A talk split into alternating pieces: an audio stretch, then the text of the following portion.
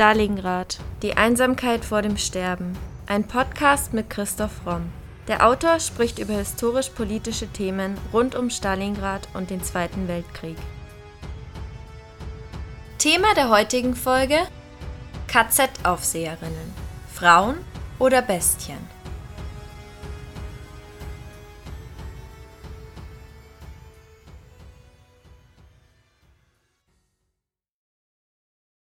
Im November 1938 wurden im Dorf Ravensbrück, etwa 100 Kilometer nördlich von Berlin, die ersten Unterkünfte für das größte Frauenkonzentrationslager im Dritten Reich errichtet. Dieses Lager war als sogenanntes Schutzhaftlager für weibliche Gefangene vorgesehen, doch in der Realität wurden die Insassinnen zur Zwangsarbeit in der Rüstungsindustrie gezwungen Insgesamt wurden hier über 132.000 Frauen und Kinder aus mehr als 40 Nationen inhaftiert. Tausende von ihnen wurden Opfer von Mord, Hungertod, Krankheiten oder grausamen medizinischen Experimenten. Ende 1944 wurde eine Gaskammer errichtet und in einer Massenvernichtungsaktion ließ die SS hier tausende Häftlinge vergasen. Ravensbrück war nicht das alleinige Konzentrationslager, das Frauen auf diese brutale Weise folterte und tötete.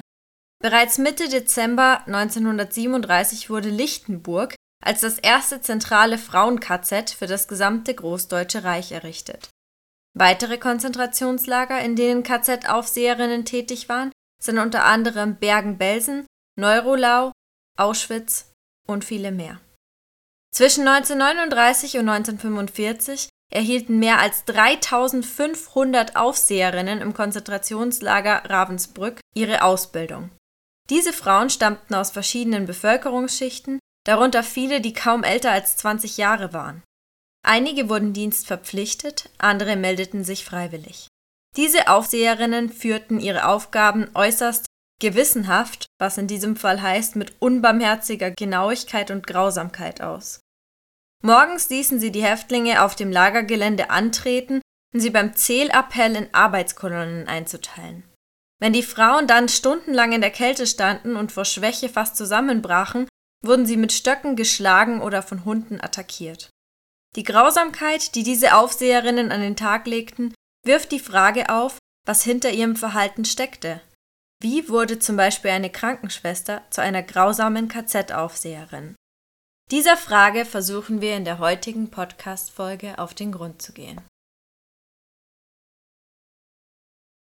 Wie bereits erwähnt, wurden zwischen 1939 und 1945 allein im Konzentrationslager Ravensbrück 3500 Aufseherinnen ausgebildet. Der Prozentsatz der Frauen, die sich aus sozialen Berufen freiwillig zum Dienst in einem Konzentrationslager meldeten, war besonders hoch. Tätigkeiten im pflegerischen und sozialen Bereich galten als adäquate Qualifikation. Allerdings waren die meisten dieser Frauen tatsächlich arbeitslos. Eine Studie belegt, dass ab 1944 die Arbeitsämter vor allem Frauen ohne Berufstätigkeit für den Dienst in Konzentrationslagern rekrutierten. Es lässt sich zudem feststellen, dass die Aufseherinnen aus allen großen sozialen Schichten Deutschlands stammten die ersten Aufseherinnen bewarben sich freiwillig um ihre Position. Später wurden sie durch die Arbeitsämter dienstverpflichtet oder angeworben. Hier lassen sich demnach drei Rekrutierungsformen unterscheiden: Eigeninitiative, Anwerbung und Dienstverpflichtung. Die Historikerin Irmtraut Heike identifizierte drei Motive, die in der Forschung weitgehend akzeptiert wurden. Der Gedanke an soziale Absicherung wirtschaftliche Vorteile und die räumliche Nähe des Wohnorts zum Arbeitsplatz, was besonders am Beispiel des KZ Ravensbrück mit seiner Nähe zu Berlin nachgewiesen werden kann. Es handelt sich dabei um den Versuch, die Bewerbung um eine Stelle als KZ-Aufseherin vor den vernehmenden Kriminalbeamten als eine ganz normale Entscheidung unter wirtschaftlichen und beruflichen Gesichtspunkten darzustellen der politische Kontext, dass in den Lagern Gegnerinnen des NS-Regimes sowie Opfer seiner antisemitischen und sozial-rassistischen Verfolgungspolitik waren, wurde dabei fast vollständig ausgeblendet. Einige ehemalige Aufseherinnen behaupteten sogar, selbst Opfer des NS-Regimes gewesen zu sein. Es ist jedoch aus einigen Berichten ersichtlich, dass diese Frauen dem NS-Regime keineswegs kritisch gegenüberstanden. In den letzten Kriegsmonaten wurden Frauen aus sämtlichen sozialen Schichten der deutschen Gesellschaft zu KZ-Aufseherinnen dienstverpflichtet. Angefangen von der Fabrikbesitzerin bis zur Arbeiterin, Gerichtsreferendarin und Arbeitslosen. Die örtlichen Arbeitsämter wurden als unterstützende Einrichtungen genutzt. Ob die betreffenden Frauen diese Maßnahmen tatsächlich als Zwang empfanden oder ob der Beruf der KZ-Aufseherin für sie einen materiellen Anreiz darstellte, lässt sich anhand der Nachkriegsaussagen nur schwer beantworten. Es gibt jedoch eindeutig Fälle, wo zum Beispiel eine schöne Wohnung in der Nähe des Konzentrationslagers absolut ausschlaggebend war, den Posten anzutreten. Allerdings wurden KZ-Aufseherin eben auch im Allgemeinen besser entlohnt als in anderen Berufen. Die Frage, ob es sich bei der Dienstverpflichtung um ein Zwangsverhältnis handelte, ist stark umstritten. Zeugenberichten zufolge wurde festgestellt, dass die dienstverpflichteten Frauen nicht dazu gezwungen wurden, den Verpflichtungsvertrag zu unterzeichnen. Ausbildung, Schulung und Belehrung zur Aufseherin sollte Rücksichtslosigkeit und Gewaltbereitschaft fördern der Historiker Bernhard Strebel hat hingegen betont, dass man im eigentlichen Sinne nicht von einer Ausbildung als KZ-Aufseherin sprechen könne. Stattdessen seien sie nach dem Prinzip Learning by Doing in ihren Dienst eingeführt worden. Zwar gab es zwischen 39 und 41 eine spezielle Ausbildung zur Hundeführerin in Berlin-Hirschgarten sowie eine für Waffenträgerinnen, jedoch war dies nur für diejenigen Aufseherinnen vorgesehen, die in Außenkommandos außerhalb der Häftlingslager eingesetzt wurden. Angekündigte Schulungen wurden nur selten und unregelmäßig durchgeführt und vieles wurde von bereits erfahreneren Aufseherinnen erfragt. Die Dauer der Ausbildung wurde kontinuierlich verkürzt, von anfänglich drei Monaten auf zehn Tage und später sogar nur auf fünf. Während am Anfang das Erlernen an der Seite erfahrener Aufseherinnen streng überwacht und zeitaufwendig war, erforderte der Anstieg der Häftlingszahlen zum Kriegsende immer pragmatischere und schnellere Lösungen. Immer häufiger wurde den neu eingestellten Aufseherinnen die Überwachung der Häftlinge umfassend übertragen. Um als Aufseherin im KZ Karriere machen zu können, war es entscheidend, nicht nur eine lange Dienstzeit im Lager vorweisen zu können, sondern auch nachzuweisen, dass man sich freiwillig für den Dienst im Frauen-KZ beworben hatte. Die Historikerin Gudrun Schwarz behauptet, dass Gewaltbereitschaft und Brutalität ebenfalls als Beförderungskriterien galten. Das Frauen-KZ fungierte als eine gleichzeitig militärische und öffentlich-rechtliche Organisation. Den Aufseherinnen standen drei verschiedene Aufstiegsmöglichkeiten offen, die sich auf die tariflich festgelegte monatliche Vergütung die symbolisch-militärische Rangordnung und das Ausmaß der Leistungsbefugnisse beriefen. Zu Beginn wurden die Aufseherinnen als Hilfsaufseherinnen eingestellt.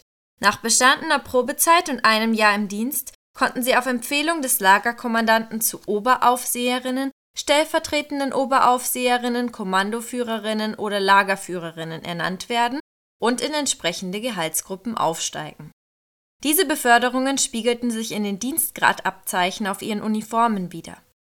Der Dienst im KZ war somit nicht nur mit finanziellen Aufstiegsmöglichkeiten verbunden, sondern auch mit einem Status, der im sozialen Gefüge des Lagers für alle sichtbar war. So bewachte zum Beispiel eine Kommandoführerin 8 bis 120 Gefangene außerhalb des Schutzhaftlagers, die dort Zwangsarbeit verrichten mussten. Eine Blockführerin überwachte 300 Gefangene, eine Abteilungsleiterin war verantwortlich für eine spezielle Aufgabe oder Abteilung, zum Beispiel die Aktenführung der Häftlingsgruppe. Eine Zellenbauleiterin vollzog die lagerinternen Strafen, eine Rapportführerin war führend beim Zählappell. Die Arbeitsdienstführerin organisierte den Arbeitseinsatz der Gefangenen sowie Arbeitskommandos für die Aufseherinnen und die Oberaufseherin hatte demnach die Gesamtverantwortung für alle Aufseherinnen und Aufgabengebiete. Laut der Studie der Genderwissenschaftlerin Laverne Wolfram lässt sich der Schluss ziehen, dass eine Mitgliedschaft in der NSDAP förderlich für eine Karriere innerhalb der Hierarchie der Konzentrationslager gewesen sein dürfte. Trotzdem waren weniger als die Hälfte der Oberaufseherinnen äh, NSDAP-Mitglieder. Nur unter den Frauen, die in den Jahren zwischen 1939 und 1943 zur Oberaufseherin befördert wurden, gab es parteilich organisierte Nationalsozialistinnen. Von den Frauen, die ab 1944 zur Oberaufseherin befördert wurden, gab es jedoch keine einzige parteilich organisierte Nationalsozialistin in Ravensbrück. Offensichtlich spielte zu diesem Zeitpunkt die Parteimitgliedschaft keine Rolle mehr. KZ-Aufseherinnen, die in Ravensbrück tätig waren, waren zum Beispiel Elsa Erich, Margarete Gallinat, Hildegard Knob und Ilse Hermann. Es wurde erwartet, dass Vorgesetzte über Disziplinverstöße der Gefangenen informiert wurden, um dann entsprechende Bestrafungen anzuordnen. Aufseherinnen sollten die Gefangenen nicht körperlich misshandeln, da dies strengstens untersagt war und zu einer sofortigen Entlassung führen sollte. Allerdings scheint niemand diese Vorschrift befolgt zu haben. Es wurden schriftliche Verpflichtungen unterzeichnet, während den Aufseherinnen gleichzeitig versichert wurde, dass dieses Verbot formalen Charakter habe und es in ihrer persönlichen Verantwortung liege, es zu befolgen oder nicht. Es ist also interessant, was für ein großer Gegensatz hier zwischen der Theorie und der Praxis geherrscht hat, denn in der Praxis war Gewalt an der Tagesordnung. Verwarnungen und Meldungen, also sogenannter Strafrapport, Verhörung der Gemeldeten, Weiterleitung dann an den Kommandanten oder nicht, das gehörte zum Alltag, ebenso das Verhängen von Strafen. Oberaufseherinnen konnten Kollektiv- und Individualstrafen verhängen, also selbstständig, ohne Rücksprache mit dem Kommandanten. Der Vollzug von Strafen sah folgendermaßen aus. Es gab die Prügelstrafe, die Arreststrafen, Appelle, bei Kälte im Regen, langes, kerzengerades Stehen, Oft dann auch, wenn jemand geflüchtet war, mussten die Leute so lange stehen, bis der wieder eingefangen wurde. Also selbst wenn das ein, zwei Tage dauerte, da sind dann auch viele umgefallen. Streichen von Freistunden, Beschimpfungen, Abriegelung der Fenster, Morddrohungen, Geschrei, um Leute einzuschüchtern, psychisch fertig zu machen, Grausamkeit, Unterdrückung auch von Weiblichkeit. In den Holz- und Zellenbaracken gab es also Räume, die unterteilt waren in Einzelhaft, Dunkel- und Arrestzellen, Isolation. Es gab berüchtigte Zellen, wo man nur stehen konnte, die so schmal waren, dass man sich nicht hinsetzen konnte und musste da Tage, Wochenlang stehen. Es waren Orte extremer Gewalt, man wurde teilweise in Zwangsjacken gesteckt. Eine beliebte Foltermethode war auch Schlafentzug während den Verhören. Und man wurde also auf alle mögliche Art und Weise gequält. Es gab Holzgestelle, auf die man geschnallt und übelst geschlagen wurde. Der Strafblock war Tag und Nacht überwacht, war meistens überbelegt, also diese Strafen gab es schon für kleine Lagervergehen. Dann bei erneuten Vergehen erneute Einlieferung und teilweise drei bis zwölf Monate Strafblock. Das hatte dann auch gekürzte Essensrationen zur Folge, besonders anstrengende Arbeiten, dadurch eine hohe Sterblichkeit. Also wer zum Beispiel für anstrengende körperliche Arbeiten wie Arbeiten, Landwirtschaft, Sumpfgebiete trockenlegen, Steinbruch und so weiter, wer dort eingeteilt wurde, der hatte also auf die Dauer keinerlei Überlebenschance. Arrest und Prügelstrafen waren an der Tagesordnung. Es gab eben Einzelzellen, Zellen, die abgedunkelt wurden und wo auch die Möbel entfernt wurden. Wie gesagt, es gab also berüchtigte Einzelzellen, in denen man nicht mal sich hinsetzen konnte, sondern stehen musste.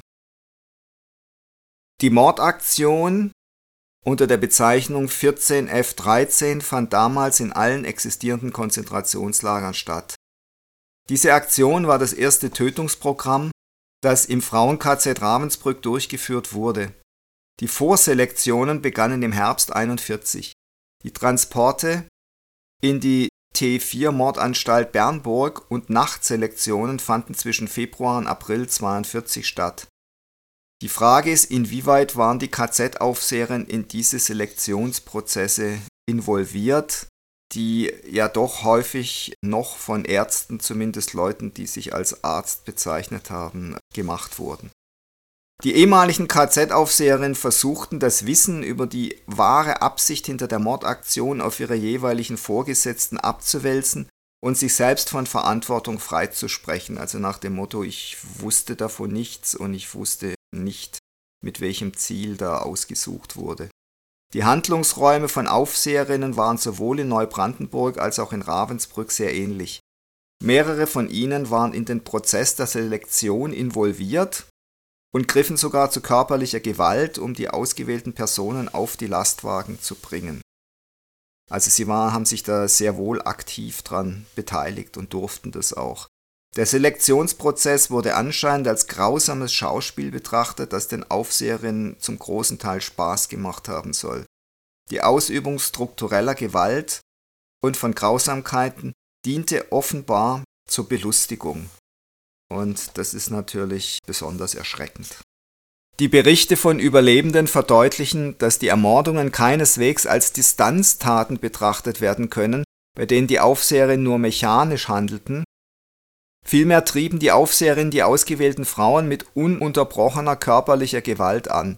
Nach dem Krieg bestritten die KZ-Aufseherinnen zwar diese Gewalttaten, gaben jedoch zu, für die Vollzähligkeit der Selektierten auf den Lastwegen verantwortlich gewesen zu sein.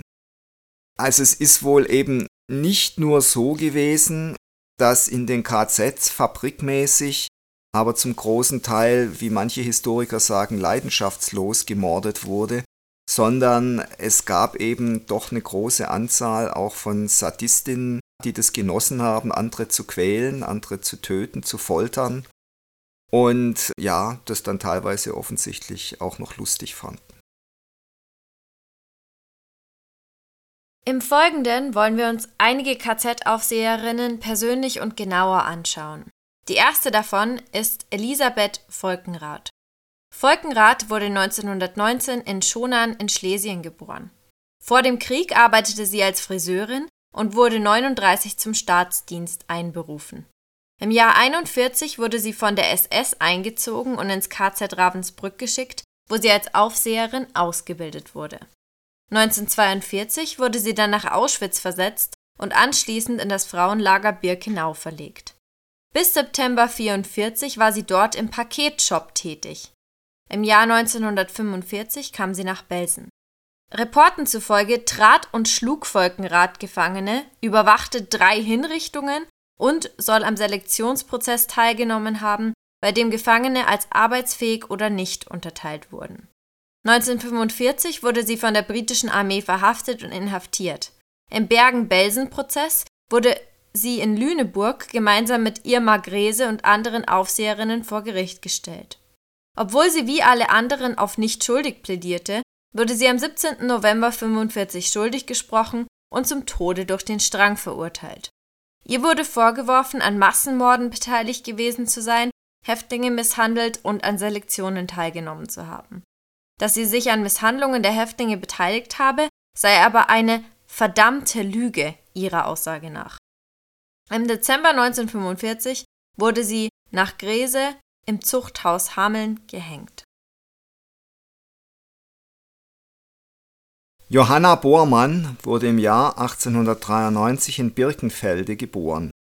Im Jahr 1933 trat sie der SS als zivile Angestellte bei, um ein höheres Einkommen zu erzielen. Sie arbeitete in der Küche in Lichtenberg, einem der ersten Konzentrationslager des Regimes. Als 1939 Lichtenberg geschlossen wurde, wurde sie zusammen mit 900 Gefangenen nach Ravensbrück versetzt. Im Gegensatz zu den sehr jungen KZ-Aufseherinnen war Johanna bereits älter und hatte ein Leben vor der Machtergreifung der Nazis geführt. Sie war bereits als Aufseherin tätig, bevor sie 1943 ins KZ Auschwitz in Polen verlegt wurde. Dort wurde sie dem Hauptvernichtungslager zugeteilt und erhielt die Spitznamen das Wiesel von Auschwitz und die Frau mit den Hunden. Trotz ihrer schmalen Statur war sie für ihre Aggressivität und Brutalität bekannt. Sie schlug und misshandelte Gefangene regelmäßig und unterzog sie einer enormen Grausamkeit. Nach ihrer Zeit in Auschwitz wurde Bormann ins KZ Bergen-Belsen verlegt, wo sie ihre brutale Herrschaft fortsetzte. Bei den Belsen-Prozessen wurde ihr vorgeworfen, bei der Auswahl von Häftlingen für die sadistischen Experimente von Dr. Josef Mengele mitgewirkt und an den Selektionen mit Dr. Fritz Klein teilgenommen zu haben, über das Schicksal tausender Häftlinge entschieden. Außerdem soll sie ihre Hunde auf Häftlinge gehetzt und Häftlinge geschlagen haben. Nach der Befreiung des Lagers wurde Bormann verhaftet und wegen Kriegsverbrechen vor Gericht gestellt. Während des gesamten Prozesses behauptete sie, Gefangene nur geschlagen zu haben, um die Ordnung aufrechtzuerhalten und leugnete ihre Beteiligung an Auswahlprozessen. Bormann wurde schuldig gesprochen und zum Tode durch den Strang verurteilt. Am 13. Dezember 1945 wurde sie gehängt. Hertha Bote war eine weitere KZ-Aufseherin. Sie wurde 1921 in Teterow geboren.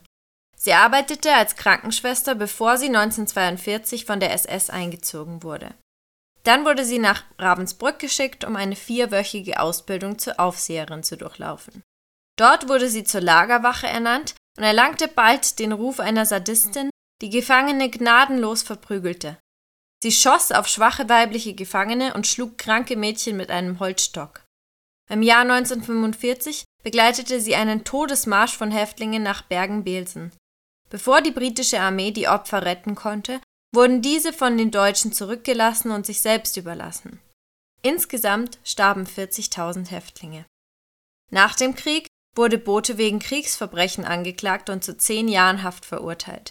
Es lässt sich vermuten, dass Bothe nicht hingerichtet wurde, da ihr nichts richtig nachgewiesen werden konnte. Zum Beispiel, dass sie aktiv am Selektionsprozess teilgenommen hätte. Sie behauptete außerdem, dass sie Häftlinge, wenn dann, nur mit der Hand geschlagen habe. In einem Interview äußerte sich Bothe zu der Frage, ob sie durch ihre Mittäterschaft einen Fehler begangen habe. Sie sagte, wieso ein Fehler gemacht? Nö. Ich weiß nicht, wie ich das beantworten soll. Habe ich einen Fehler gemacht? Nö. Der Fehler ist schon, dass es ein KZ war, aber ich musste ja rein, sonst wäre ich selber reingekommen. Das war mein Fehler in einer Hinsicht. Bereits 1951 wurde Hertha Bote aus der Haft entlassen und heiratete. Sie verstarb im Jahr 2000.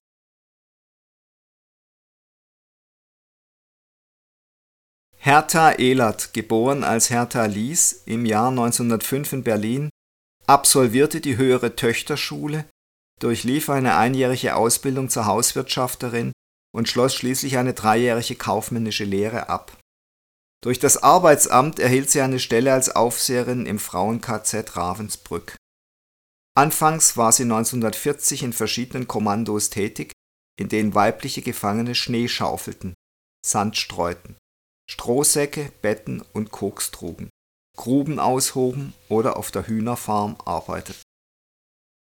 Im Mai 1941 wurde sie zur Blockführerin einer Häftlingsbaracke für hauptsächlich asoziale Vorbeugehäftlinge ernannt. Am 16. Juli 1941 heiratete sie und wurde in die SS-Sippengemeinschaft aufgenommen. Zehn Tage später nahm sie ihren Dienst als KZ-Aufseherin wieder auf und bewachte bis zum 8. Mai 1942 Gefangene, die Erd-, Straßen- und Feldarbeiten verrichteten, also Schwerstarbeit. Im Sommer 1942 bewachte sie 30 Gefangene, die Zwangsarbeiten leisten mussten, bevor sie am 29. August 1942 zur Kommandoführerin der Siemens Werkhallen befördert wurde.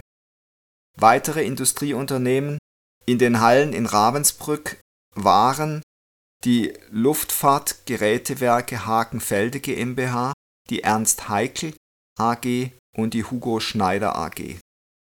Ende Januar 1943 wurde Ehlert ins Frauen-KZ Majdanek versetzt und bereits nach einem Monat fungierte sie als stellvertretende Oberaufseherin. Im April 1944 wurde sie ins Frauen-KZ Plastschow verlegt. Ab November 1944 war sie Aufseherin im Außenlager Raschkow das KZ Auschwitz und wurde im Januar 1945 nach Bergen-Belsen geschickt. Dort fungierte sie nach dem Erkranken der Oberaufseherin Elisabeth Volkenrath als stellvertretende Oberaufseherin. Vom 17. September bis 17. November 1945 wurde sie im britischen Bergen-Belsen-Prozess in Lüneburg wegen gemeinschaftlich begangener Kriegsverbrechen und Misshandlungen mit Todesfolge in Bergen-Belsen und Auschwitz angeklagt. Am 17. November wurde sie für die Misshandlung von Häftlingen in Bergen-Belsen schuldig gesprochen und zu einer Haftstrafe von bis zu 15 Jahren verurteilt. Die Haftstrafe statt einer Todesstrafe kann eventuell begründet werden, dass sie in den Anklagepunkten, die das KZ Auschwitz betrafen, freigesprochen wurde.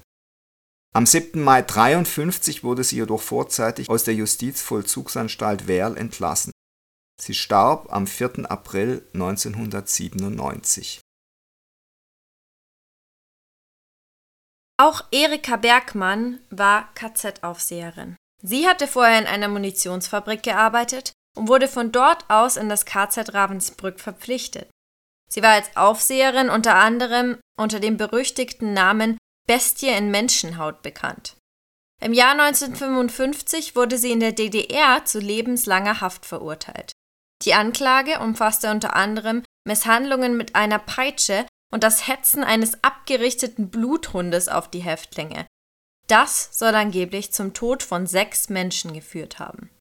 Im Jahr 1991 wurde die Strafe auf Bewährung ausgesetzt. Erika Bergmann verstarb im Jahr 1996. Elisabeth Becker war eine weitere KZ-Aufseherin. Sie wurde 1923 in Neuteich in der Nähe von Danzig geboren. Bereits seit 1936 war sie Mitglied der NSDAP und gehörte dem Bund Deutscher Mädeln an. Bevor sie im KZ Stuthof tätig wurde, arbeitete sie als Tramschaffnerin und Landwirtschaftsassistentin. Das KZ Stuthof östlich von Danzig gelegen wurde ab Januar 1942 als eigenständiges Konzentrationslager geführt, nachdem es zuvor stetig erweitert worden war. Insbesondere Polen und Danziger Juden wurden dort inhaftiert, wobei Zwangsarbeit, Hunger und Misshandlungen durch die Wachmannschaften den Alltag bestimmten. Von Beginn an wurden Häftlinge von der SS erschossen oder erhängt. SS-Ärzte töteten kranke und entkräftete Häftlinge durch Gift- und Benzinspritzen. Im Sommer 1944 wurden Häftlinge auch in einer Gaskammer ermordet. Elisabeth Becker misshandelte Gefangene und führte sie zur Gaskammer. Das Lager, in dem sie arbeitete, wurde ab Mitte Januar 1935 nach und nach aufgelöst. Becker erkrankte an Typhus und wurde ins Krankenhaus Danzig eingeliefert, wo sie am 13.04.1945 verhaftet wurde. Am 31.05. ein Jahr später wurde sie zum Tod durch den Strang verurteilt. Trotz eines Gnadengesuches beim polnischen Präsidenten wurde sie am 4. Juli 1946 zusammen mit einigen anderen KZ-Aufseherinnen schließlich hingerichtet. Irma Grese wurde 1923 in Frechten geboren. Bereits im Alter von 14 Jahren verließ sie die Schule und arbeitete zunächst auf einem Bauernhof, später als Verkaufskraft in einem Geschäft für Milchprodukte. Mehrmals bewarb sie sich um eine Ausbildungsstelle in den SS-Heilanstalten in Hohenlüchen und begann schließlich ohne formale Ausbildung als Hilfskrankenschwester zu arbeiten. Im Sommer 1942 wurde Gräse zur Aufseherin im Konzentrationslager Ravensbrück ernannt. Im März 1943 erfolgte ihre Versetzung ins Lager Auschwitz-Birkenau, wo sie den zweithöchsten Rang unter dem weiblichen Lagerpersonal einnahm und die Aufsicht über 20.000 bis 30.000 weibliche Gefangene hatte und das im Alter von gerade mal knapp über 20. Während ihrer Zeit im Lager beteiligte sie sich aktiv am Selektionsprozess, bei dem sie darüber entschied, welche Gefangenen arbeitsfähig waren und welche ins Gas kamen. Grese wurde als eine der grausamsten Aufseherinnen bezeichnet, die nach Belieben folterte, schlug und ihren Hund auf Gefangene hetzte. Im März 1945 wurde sie ins Konzentrationslager Bergen-Belsen versetzt, wo sie bis zur Befreiung als Arbeitsdienstführerin diente. Während der Befreiung des Lagers wurde Grese gefangen genommen und im Rahmen des Bergen-Belsen-Prozesses in Lüneburg angeklagt. Sie wurde für schuldig befunden, zum Tode verurteilt und schließlich im November 1945 unter britischem Recht hingerichtet als jüngste KZ-Aufseherin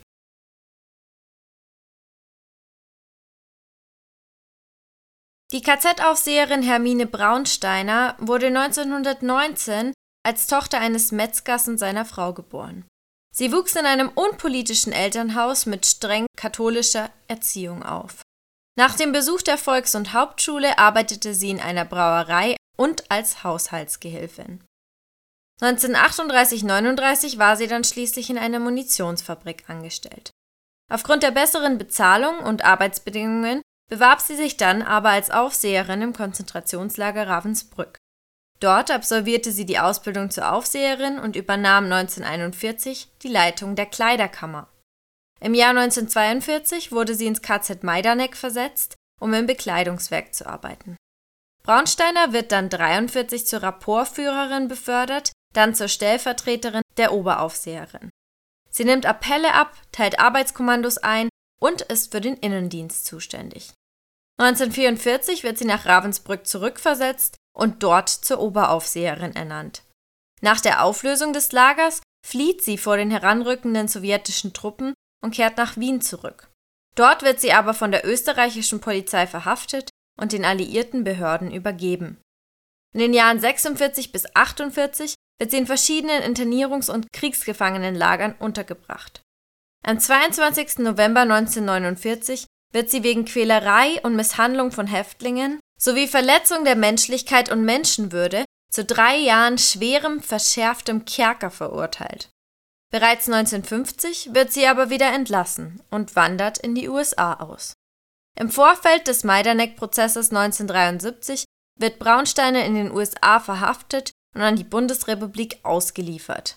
Ihr wird vorgeworfen, für den Tod von 200.000 Menschen mitverantwortlich zu sein. Im Jahr 1981 wird sie dann zu zweimal lebenslänglicher Haft verurteilt. Sie wird aber 1996 entlassen und stirbt 1999 schließlich in Bochum. Unter den Häftlingen galt sie als die grausamste und brutalste Aufseherin. Aufgrund ihrer brutalen Methoden erhielt sie den Spitznamen die Stute von Majdanek, da sie bekannt dafür war, mit ihren Eisenstiefeln nach den Häftlingen zu treten. Zahlreiche Forschungsarbeiten zum Thema NS-Täterinnen und Täter zeigen, dass während des Nationalsozialismus die Verbrechen nicht primär von oben und aus Berlin befohlen wurden, sondern dass oft mit eigenständigen Initiativen gehandelt wurde und Handlungsräume weit ausgelegt wurden, was auf sadistischen Machtmissbrauch hinweist. Was natürlich auch gut zeigt, dass wenn man mal eine Ideologie installiert und viele Leute da fest und fanatisch dran glauben, dass dann gar nicht mehr so viel befohlen werden muss, sondern die Leute von sich aus zu diesen fürchterlichen Verbrechen fähig sind. Wie bereits erwähnt, war es den Aufseherinnen verboten, offiziell weibliche Häftlinge zu schlagen. Sie konnten die Gefangenen aber trotzdem schlagen, mussten jedoch dafür selbst die Verantwortung übernehmen und man sieht, dass sie das gerne und ausgiebig getan haben. Damit wurde ihnen ein breites Spektrum an Möglichkeiten eingeräumt, wie sie auf mögliche Verstöße reagieren konnten, was von Verwarnungen und Meldungen bis zur direkten körperlichen Bestrafung vor Ort reichte, was aber auch immer die Möglichkeit einschloss, auf eine Strafe zu verzichten, wegzusehen oder gar Hilfe zu leisten. Dies schien aber nicht allzu oft vorgekommen zu sein. Aufseherinnen wie auch Folgenrat behaupteten immer nur durch Gewalt versucht zu haben, die Lagerordnung durchzusetzen. Viele Zeitzeugen berichten aber, dass oft mit unnötiger Brutalität vorgegangen worden sei. In einem Nebenlager behandelte Edith Frede die Gefangenen mit großer Brutalität, besonders hat sie die sowjetischen Frauen gehasst. Sie veranstaltete für sie besondere Strafappelle. Mit Gummischläuchen wurden die Häftlinge bespritzt und dann ließ man sie in der Kälte bzw. im Frost mehrere Stunden stehen, sagt eine Augenzeugin. Und das ist also nur eine von vielen Foltermethoden, die da angewendet wurden. Oder eine andere Zeugin sagt, sie war anwesend, als ich bestraft wurde, und obwohl ich ihr erzählte, dass ich 39 Grad Fieber hatte, lehnte sie ab, den Vollzug der Strafe aufzuschieben. Es gab allerdings auch Aufseherinnen, die ihre Macht nicht so missbrauchten, wie zum Beispiel Emma Zimmer. Ihre Entlastungszeugin behauptete, dass Aufseherin Zimmer immer stets bemüht gewesen war, den Häftlingen gerecht zu werden. Während die übrigen Aufseherinnen Strafmeldungen erstatteten, ließ sie es mit einer Scheltrede genug sein. Auch die Aufseherin Anna Klein-Plaubel soll gerecht und objektiv gehandelt und sich bemüht haben, für mildere Urteile für Sträflinge zu plädieren. Man sieht also, dass es durchaus möglich war, sich unter den sicher furchtbaren Umständen noch einigermaßen menschlich und korrekt zu verhalten. Und dass das nur die wenigsten Aufseherinnen genützt haben, zeigt natürlich auch, was für Menschen sich da hauptsächlich beworben haben und wie natürlich sicher dieses ständige Klima von Gewalt dazu geführt hat, dass die Dinge sehr oft immer weiter und weiter eskaliert sind. Die KZ-Aufseherinnen beteiligten sich demnach an den unterschiedlichsten Unterdrückungsmethoden und Gewaltpraktiken. Welche psychologischen Entwicklungen die Aufseherinnen durchgemacht haben, um schließlich zu solchen brutalen Tätigkeiten fähig zu sein, bleibt schwer zu beantworten. Einerseits dienten ihre Handlungen dazu, die Ziele der männlichen SS-Vorgesetzten und auch der KZ-Betriebe durchzusetzen. Das war sicher ein rationaler oder einigermaßen rationaler Grund. Andererseits verfolgten sie dabei auch eigene Interessen, Wünsche und Sehnsüchte, wie beispielsweise Karriereziele und materielle Bedürfnisse. Waren KZ-Aufseher nun ganz normale Frauen oder Bestien? Das ist eben auch eine Frage, die man so leicht und sicher nicht allgemeingültig beantworten kann. Das war sicher unterschiedlich. Aber diejenigen, in denen Sadismus angelegt war, diejenigen, die dazu geneigt haben, Macht zu missbrauchen, das waren zum Beispiel eben auch Frauen, die aus sehr einfachen Verhältnissen kamen, die sich ja vorher in ihrem Leben sich oft unterdrückt gefühlt haben und nun plötzlich viel Macht gehabt haben über viele, viele Häftlinge. Auch oft Häftlinge, die ihnen sicher intellektuell weit überlegen waren. Das ist sicher auch ein Mechanismus, der da oft gegriffen hat, dass dann solche Frauen ihre Macht hemmungslos missbraucht haben. Eines ist auf jeden Fall gewiss, die meisten dieser Frauen haben zunächst als ganz normale Frauen ihr Leben begonnen. Was allerdings eben in diesen Lebensläufen sich im Verborgenen früh angelegt hat an Kleinigkeiten, scheinbar Kleinigkeiten, die dann nachher, als es die Gelegenheit dazu gab, eben in solchen sadistischen Handlungen sich geäußert haben. Das müsste man in den Lebensläufen individuell sehr genau nachverfolgen.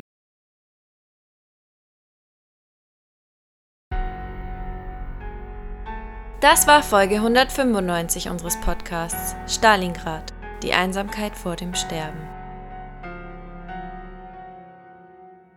Dafür seid ihr nicht bereit, liebe Stalingrad Podcast-Fans. Egal, ob ihr nach einem anstrengenden Skitag entspannen oder bei diesen eisigen Temperaturen einfach mal einen gemütlichen Abend mit heißer Schokolade auf der Couch verbringen wollt, wir haben genau das, was ihr für einen schönen, bereichernden Winterbuchabend braucht.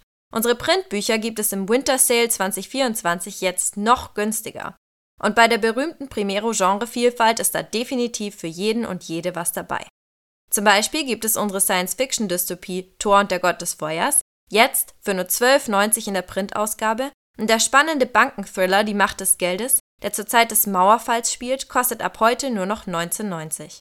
Auch euer Lieblingsbuch, Stalingrad die Einsamkeit vor dem Sterben, ist in der Printausgabe mit 19,90 jetzt noch günstiger geworden.